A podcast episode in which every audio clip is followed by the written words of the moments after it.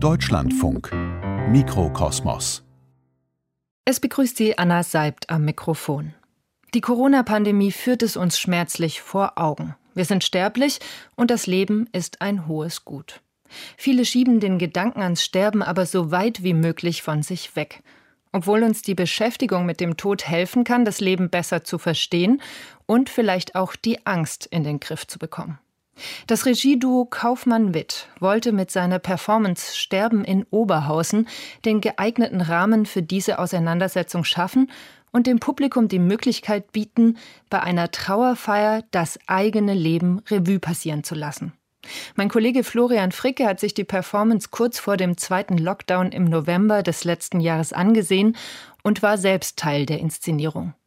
Das Ganze hat im Rahmen der Projekttage Schlingensief 2020 stattgefunden, die in Oberhausen sowohl an den 10. Todestag des Performance-Künstlers erinnerten, als auch an seinen 60. Geburtstag, den er am 24. Oktober 2020 gefeiert hätte.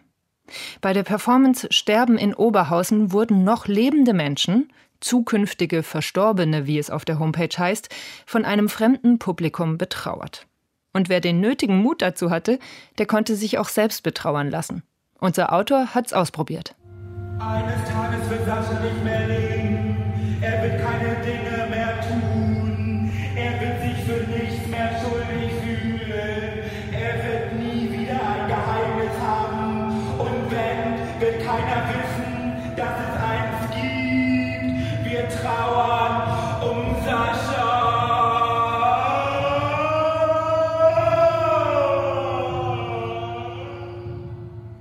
Priester, natürlich ein Schauspieler, beendet gerade seine Trauerrede, die nun in Wehklagen übergeht. Ich bin einer der acht Trauergäste, gehüllt in ein wallendes cremefarbenes Gewand. Wir trauern um Sascha, einen Theaterkritiker, der heute seinen zukünftigen Tod feiert. Als Trauerchor singen wir hier und da mit und wiegen uns in gemeinsamen Bewegungen, so wie in der halbstündigen Vorbereitung gelernt. Wir befinden uns auf der Bühne des Stadttheaters Oberhausen. Das Bühnenbild ähnelt ein bisschen einem futuristischen Filmset aus den 70er Jahren.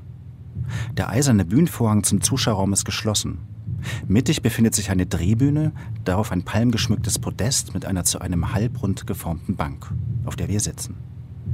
Alle haben diese cremefarbenen Gewänder an und tragen den obligatorischen Mund-Nasenschutz. Sascha Herz. Sascha hat eine Lunge. Sascha hat einen Schatten. Sascha war ein Kind. Sascha ist erfolgreich. Sascha ist gescheitert. Sascha wurde geboren. Sascha wird sterben.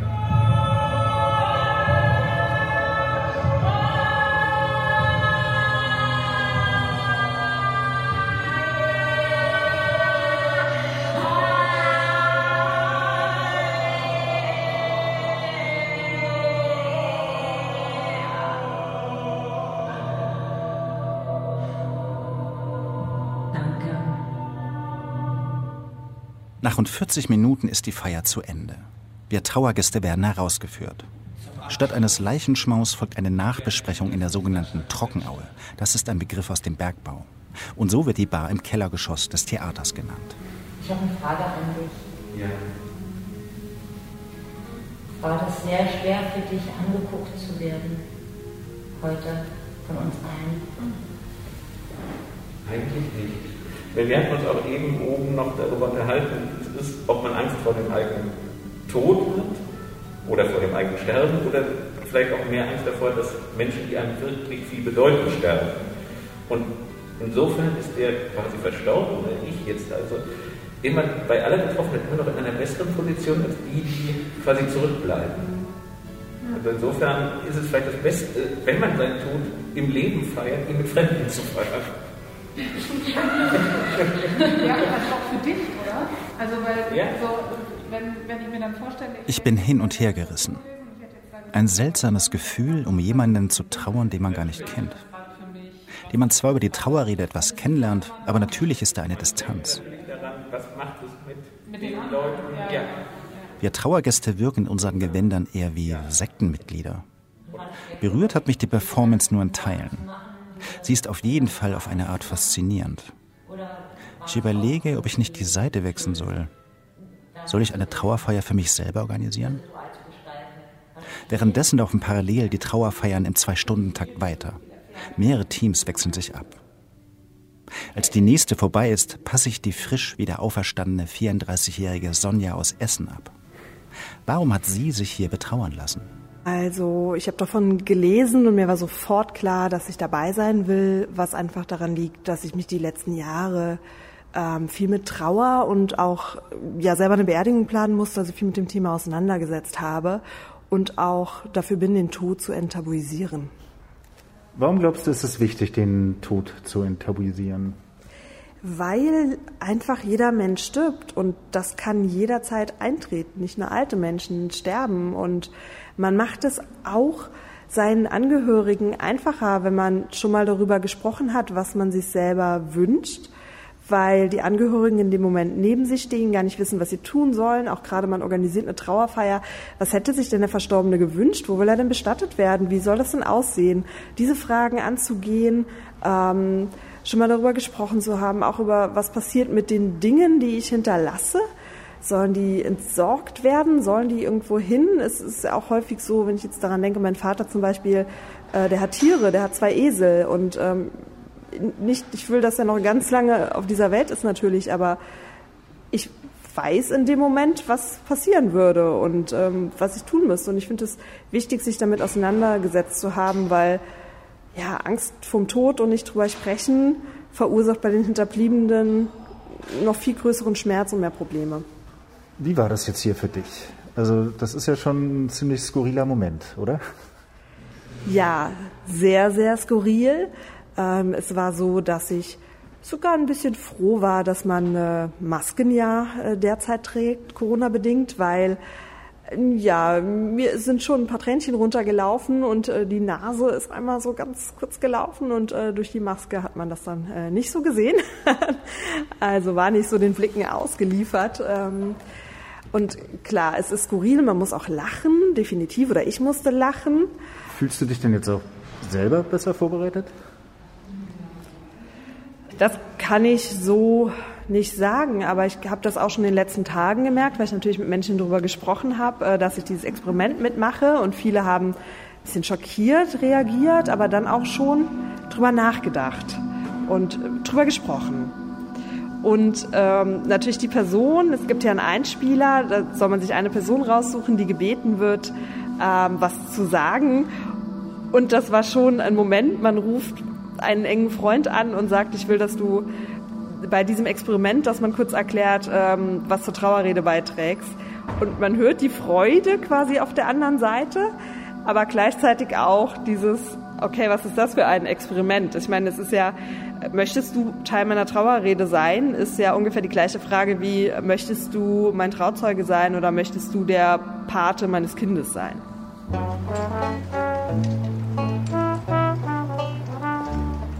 den eigenen Tod enttabuisieren.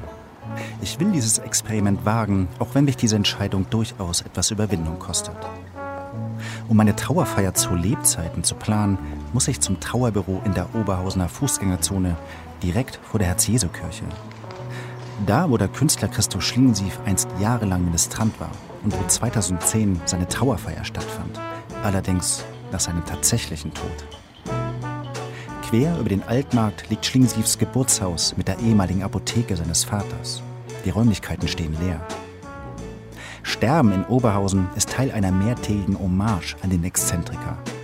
2020 hätte er seinen 60. Geburtstag gefeiert. Öffentliches Sterben. Keiner hat das so inszeniert und zelebriert wie Christoph Schlingensief. Jetzt soll es aber um mich und meine Sterblichkeit gehen.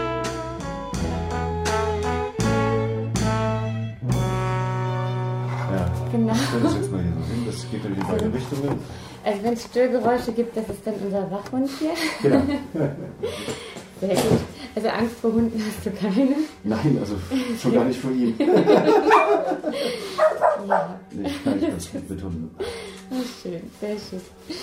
Ähm, wir brauchen von dir für die Zeremonie einen Gegenstand, den du bitte zur Zeremonie mitbringst. Das hast du gesehen, was damit passiert. Wichtig ist, dass du weißt, der verbleibt auch wirklich in diesem Altar. Äh, der wird nach der Zeremonie an einem geheimen Ort in Oberhausen beigesetzt. Im quadratischen, dreiseitig verglasten Pavillon mit dem breiten Flachdach erwartet mich Luisa.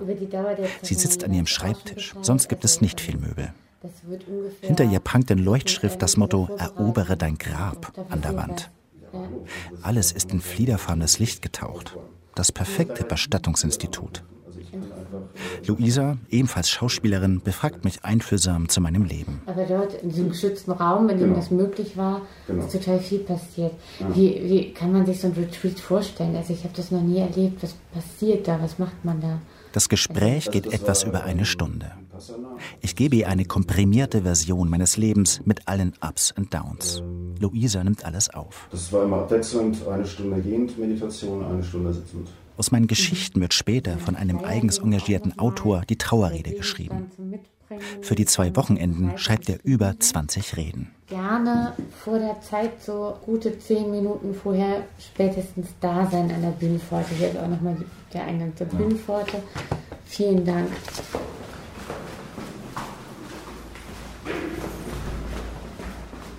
Zurück im Theater. Bevor es ernst wird, treffe ich mich mit den beiden RegisseurInnen Saskia Kaufmann und Raban Witt in einem der Garderobenräume. Die beiden arbeiten schon lange zusammen. Wie kam es zum Projekt Sterben in Oberhausen?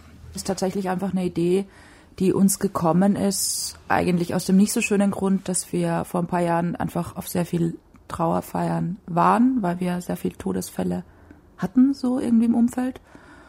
Also als Regisseurin sitzt man dann bei sowas und fragt sich dann schon noch irgendwann mal so, ah, warum machen die das so? Könnte man das nicht irgendwie besser machen?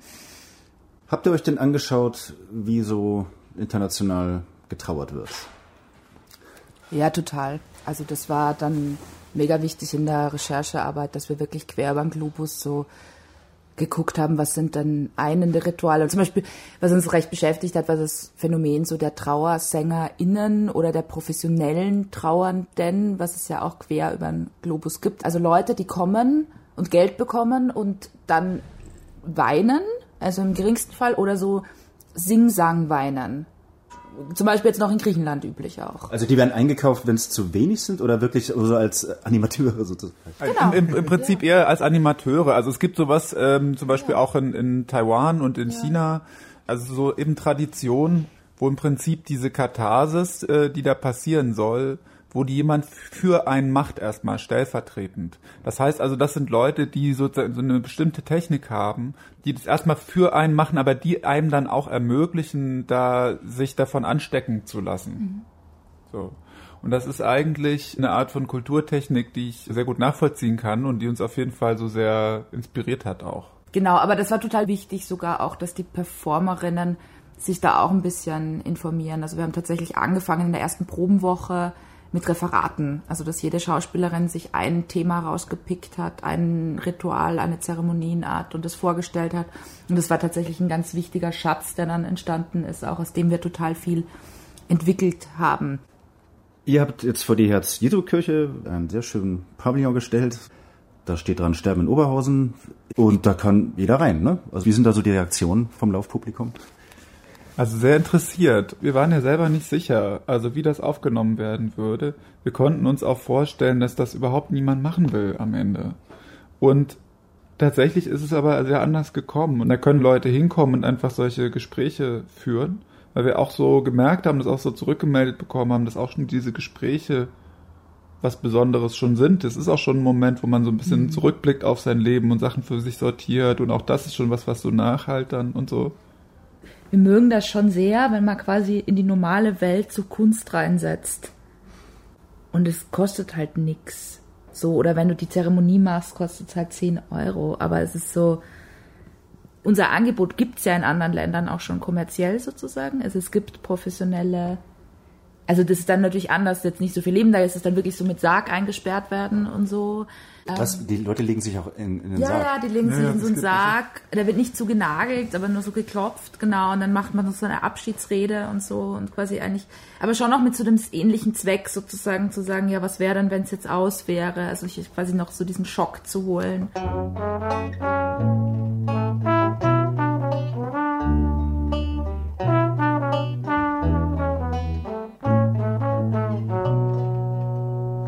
Am nächsten Wochenende ist es dann soweit.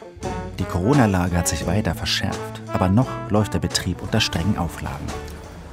So, ja, ich bin jetzt hier am Bühneneingang vom Theater Oberhausen. Und jetzt geht's hier los, meine eigene Trauerfeier. Herzlich willkommen, Ich bin Amanda, ich werde deine Trauerbegleitung sein für heute Abend. Das heißt, ich bereite dich auf die Zeremonie vor und wir haben jetzt noch ein bisschen Zeit in der Garderobe. Alles klar. Ich bin ja schon etwas nervös. Ja, freust du dich? Freuen ist, ich weiß nicht, der falsche Ausdruck. Also Maske, Moment. Ja, genau. Man muss dazu sagen, es ist wirklich eine Punktlandung, denn ab morgen wird auch hier der Betrieb eingestellt werden. Dann also doppelt sterben in Oberhausen. Ja. Und ich bin der Vorvorletzte, glaube ich, ne? Ja. So. Also wir sind jetzt hier in einer Garderobe, aber die ist durchaus auch designt. Ich kann mir ja immer den Ablauf äh, des Abends skizzieren. Wir werden jetzt gleich in eine Waschung gehen und dann in eine Entspannung, wenn du magst. Und dann zum Schluss ziehst du das letzte Gewand an. Und ähm, dann gehen wir oben auf die Brücke und schauen uns von oben den Anfang der Rede an. Dann werden wir irgendwann mit runtergehen. Hast du dein Opfer mit?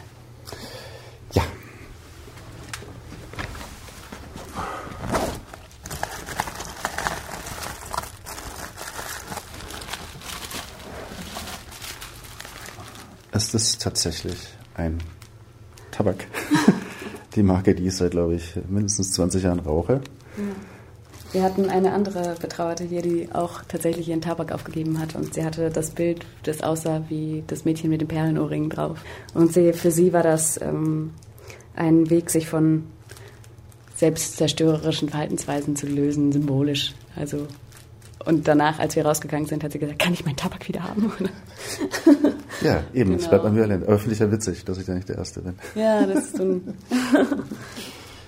Also hier ist ein sehr schöner Teewagen und darauf sind einige Schalen und Kannen und zu unseren Füßen auch. Und ja, das wird jetzt eine Fußwaschung. genau, du kannst deine Füße links und rechts neben die Schüssel stellen.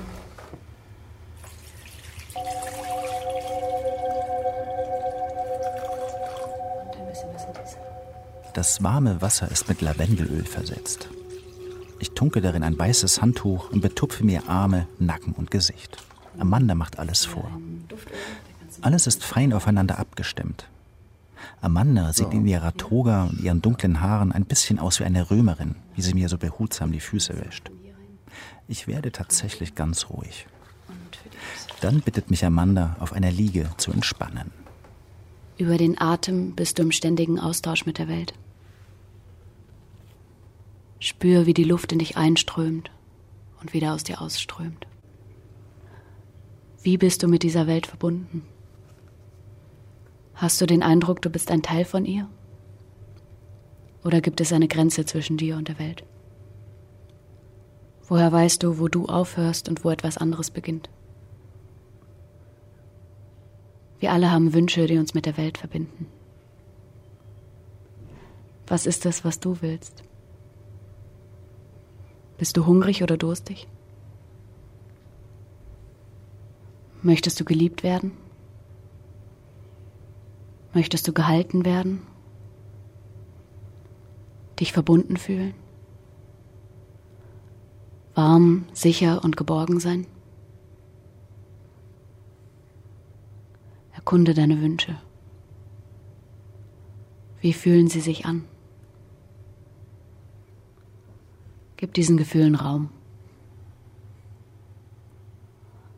Geschehen lassen, was geschieht. Öffne die Augen. Und dann setz dich ganz bequem hin.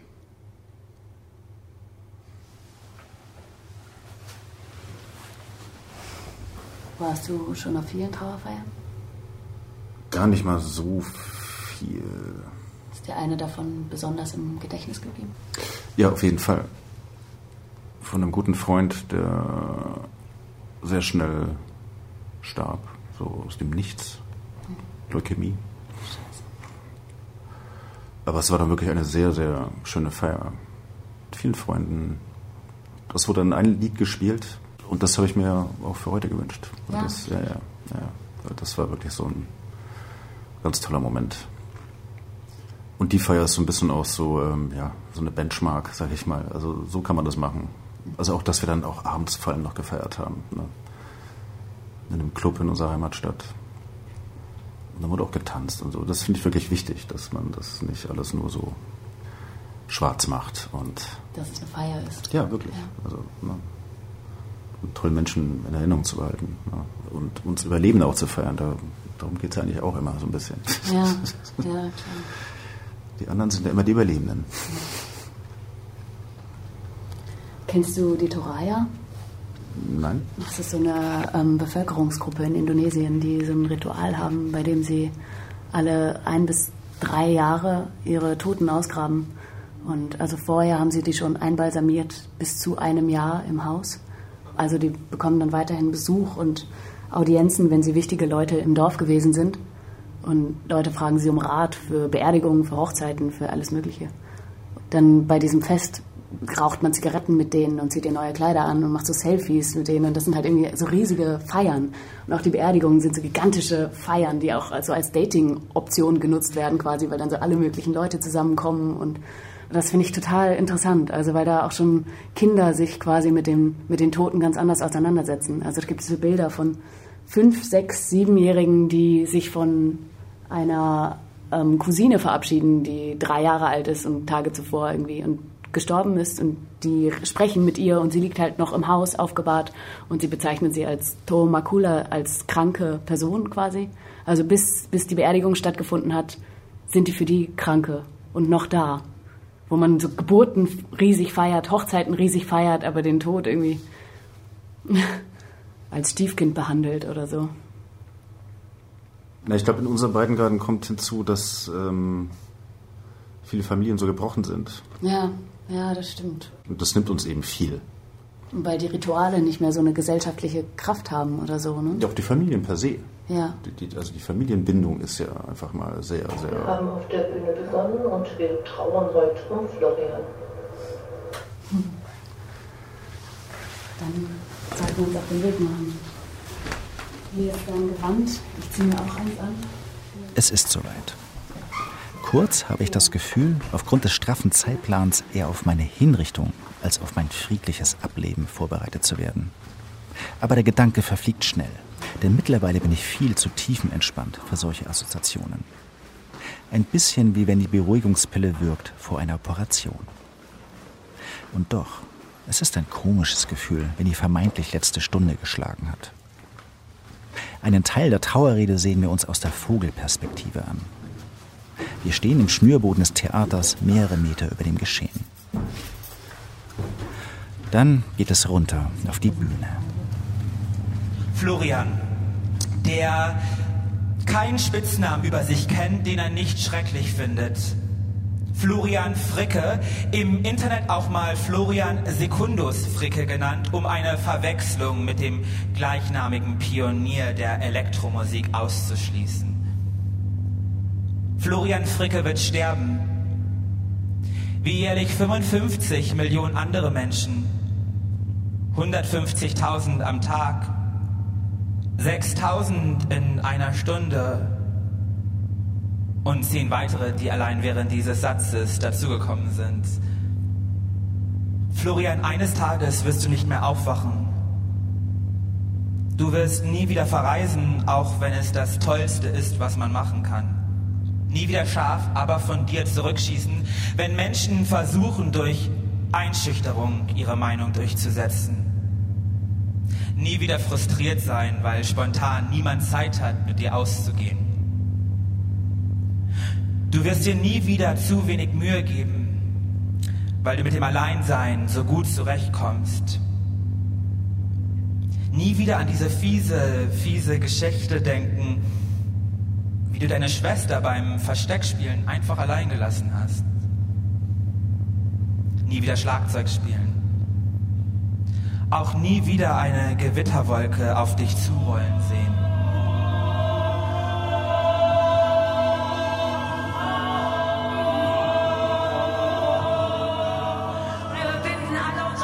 Ich sitze vor dem Altar. Vor mir der Trauerchor aus fremden Menschen im Halbkreis am Rand der Drehbühne. Eine Schauspielerin im Zentrum ist die Vorsängerin. Vor mir hockt Amanda und heult die ganze Zeit.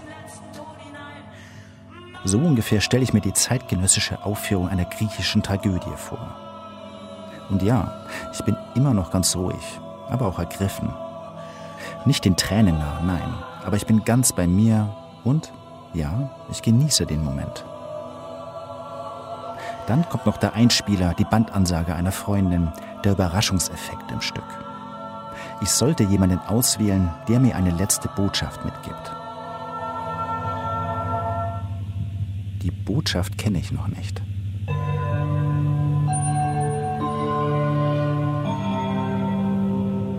Du einäugige blinde Fledermaus, scheidest mir nichts, dir nichts dahin und wünschst dir ausgerechnet von mir eine Nachricht fürs Jenseits? Frech ist das. Und Zeit habe ich auch keine bekommen. Eine Grabrede für einen musikliebenden Vampir. Da fällt mir nichts ein, außer Joubert zu zitieren. Ein einziger schöner Klang ist schöner als langes Gerede. Ist schöner als langes Gerede. schöner Klang. Ist schöner als langes Gerede. Ein einziger schöner Klang ist schöner als langes Gerede.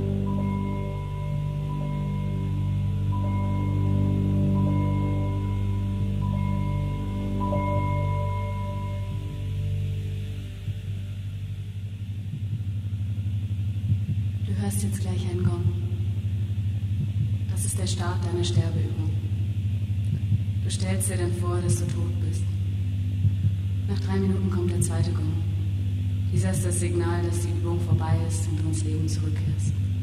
Ich bin dann gleich bei dir und hol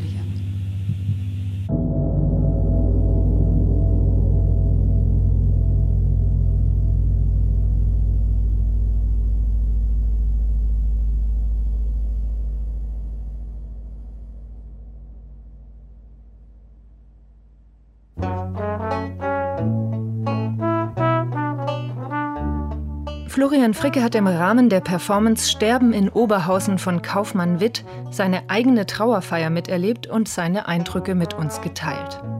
Die künstlerische Auseinandersetzung mit dem Tod ist wahrscheinlich so alt wie die Kunst selbst. Was es da alles so zu entdecken gibt, darüber hat Florian Fricke mit dem Sozialtherapeuten Jan Alt gesprochen. So, ich begrüße jetzt am Telefon in Oberhausen Jan Alt. Jan Alt ist Medienkünstler und Sozialtherapeut mit den Schwerpunkten Ethik, Kommunikation und Thanatologie. Thanatologie, was kann man sich denn darunter eigentlich vorstellen?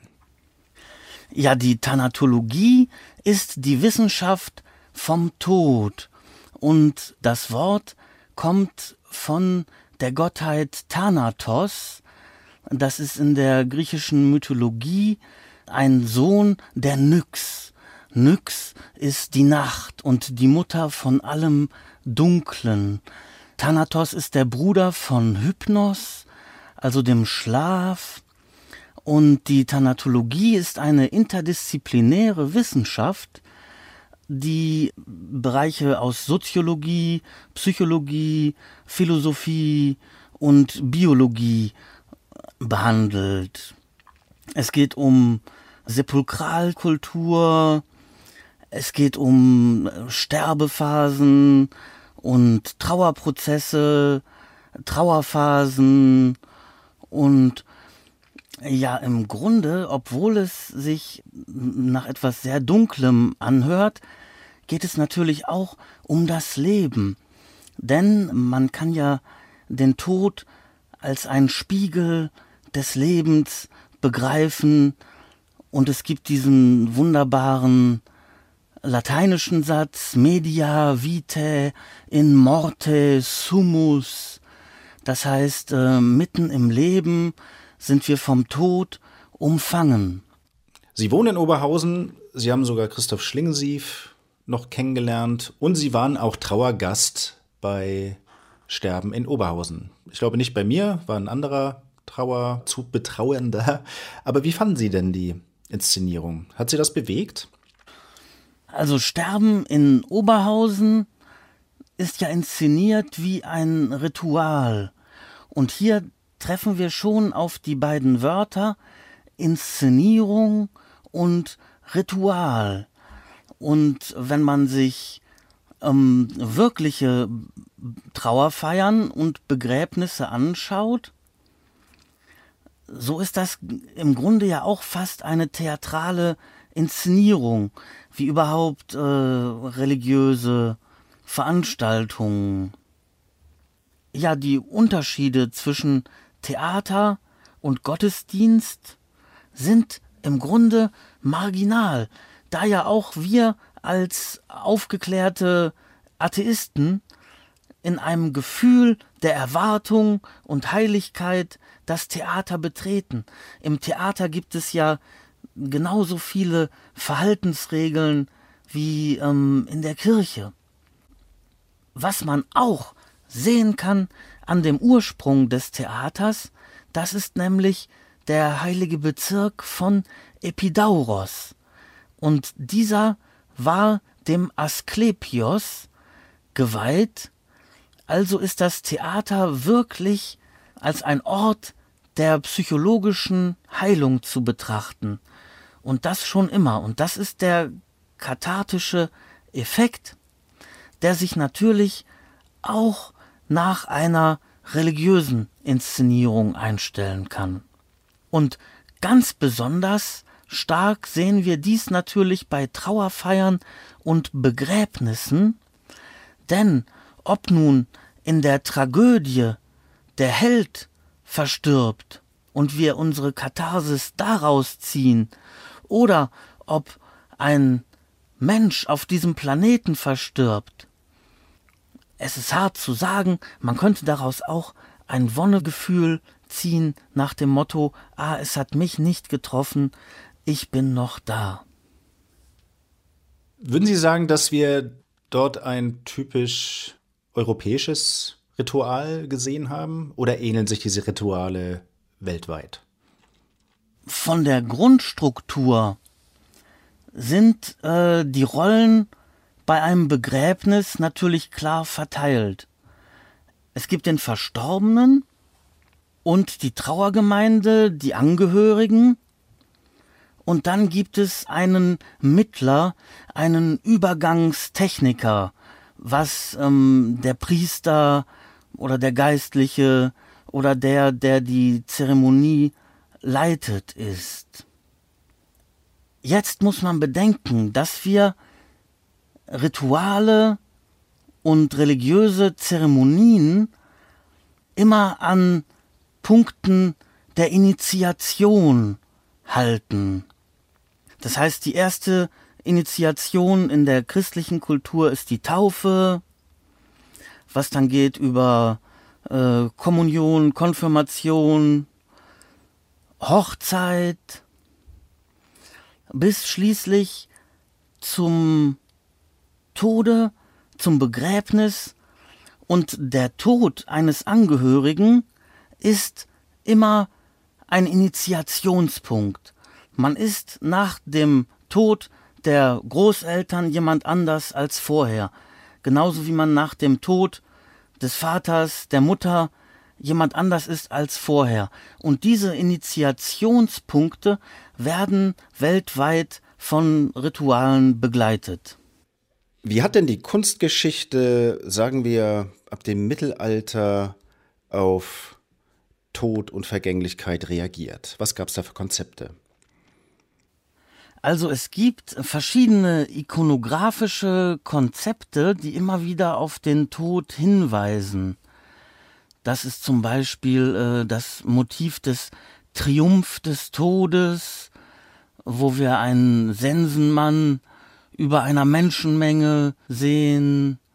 Oder aber natürlich äh, die berühmten Totentänze, der Danse Macabre, wobei mit Namen wahrscheinlich Hans Hohlbein der Jüngere ähm, mit einer berühmten Holzschnittfolge ein Vertreter ist. Dann gibt es noch die berühmten Totentänze von Basel und Bern, die aus dem 15. Jahrhundert stammen. Sehr interessant finde ich noch das Motiv der Tod und das Mädchen. Ähm, da wir hier ähm, quasi im freudschen Sinne Libido und Thanatos in einem Tanze sehen, in diesem äh, Kontrast des jungen Mädchens und des Todes ähm, liegt eine große Spannung. Ein äh, weiteres großes Motiv in der bildenden Kunst ist auch die Totenklage, die natürlich mit der Stabat Mater, da steht die Mutter Jesu, Mutter Maria natürlich und äh, die Pieta.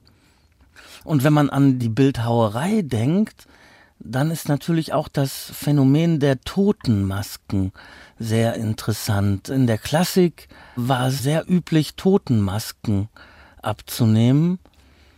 Aber was ja sehr interessant ist, ist, dass dann ähm, im Augenblick des Todes durch die Entspannung der Muskeln ein ganz anderes Gesicht eintritt, als es im Leben da war. Also wenn man ähm, einen toten Menschen betrachtet und ihn im Leben kannte, dann ist man erstaunt, wie viel Veränderung doch diese Spannung im Gesicht bewirkt. Memento Mori, also sei dir der Sterblichkeit bewusst. Was versteht man unter diesem Begriff genau? Ja, ich würde äh, die Zeit des Memento Mori und des Vanitas-Gedanken weniger formell als vielmehr inhaltlich als eine Epoche betrachten. Es geht natürlich um die Bewusstheit um den eigenen Tod, seines eigenen Todes zu gedenken und dadurch in dieses Carpe Diem zu gelangen. Sehr interessant aus dieser Zeit sind auch die Emblemata, wo wir ähm, in einer Art runden Siegel eine grafische Darstellung haben und darunter jeweils einen Sinnspruch, der diese erläutert. Sehr schön von ähm, Abraham a Santa Clara. Man sieht eine Wiege und eine Leiter und darunter steht geschrieben, schon die Wiegen ist zum Tod einstiegen.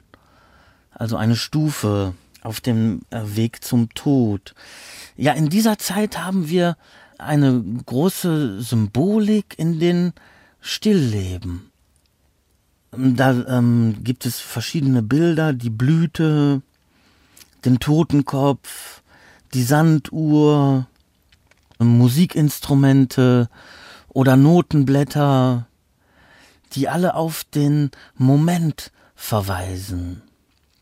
Was ja auch interessant ist, ist, dass wir ähm, als ikonografisches Symbol für den Tod unseren eigenen Totenschädel nehmen. Bei Hamlet die berühmte Szene, wo er in die Augen dieses Schädels schaut. Was wir sehen als den Schnitter und das Ende, das sind im Grunde wir selbst, das ist die menschliche Struktur. Wann hat es denn angefangen, dass der Mensch noch zu Lebzeiten versucht, sich in die Menschheitsgeschichte einzutragen mit seinem Werk, also kreativ zu werden, um dieser Todesangst was entgegenzusetzen?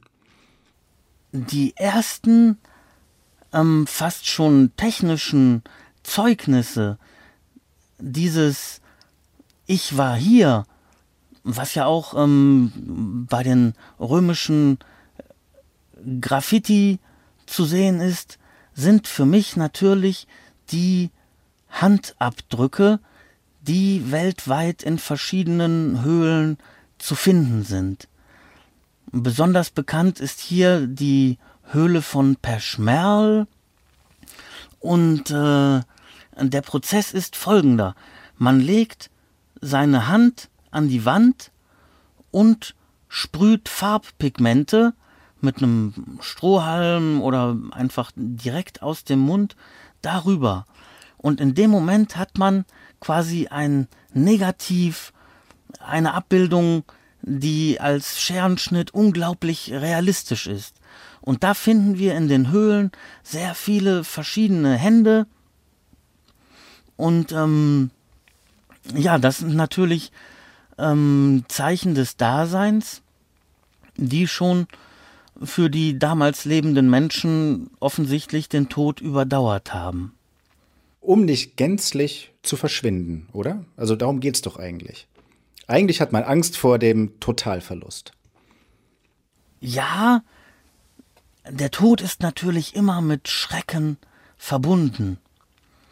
Wir wissen ja auch nicht, äh, ist ja eine hermetische Grenze.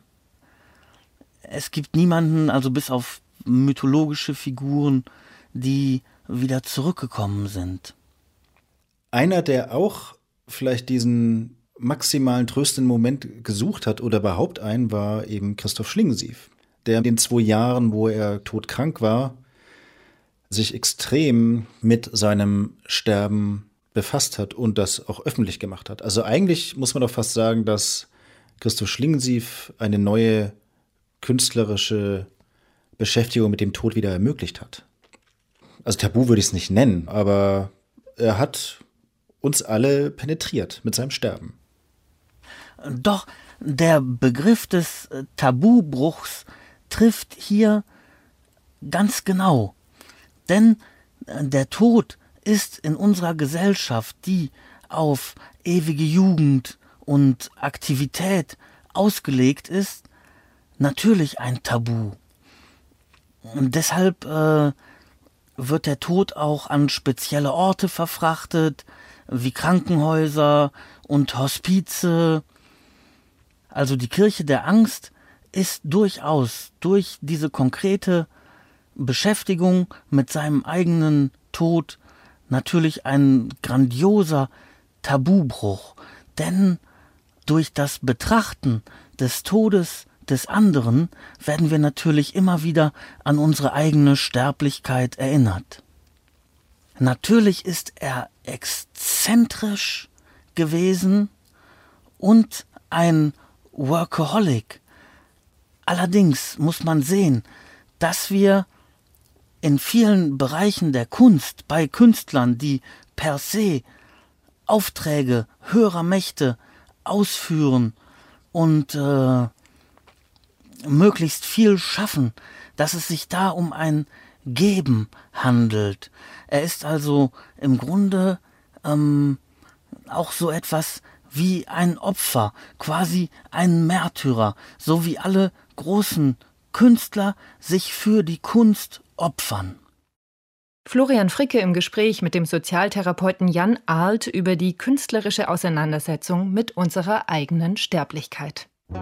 Damit geht der Mikrokosmos zu Ende. Ton und Technik Hendrik Manuk. Regie Susanne Krings. Moderation und Redaktion Anna Seibt. Produktion Deutschlandfunk 2021.